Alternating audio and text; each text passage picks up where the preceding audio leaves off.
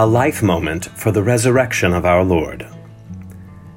It was sin and selfishness that made human flesh an agent of death. But our Lord's resurrection claims our bodies as instruments of life again.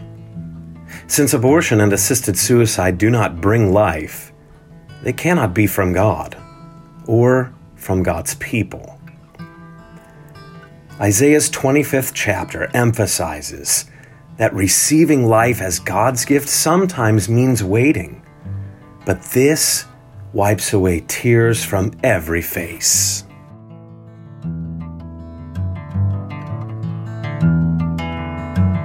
This has been a Life Moment. Visit Lutheransforlife.org to learn more.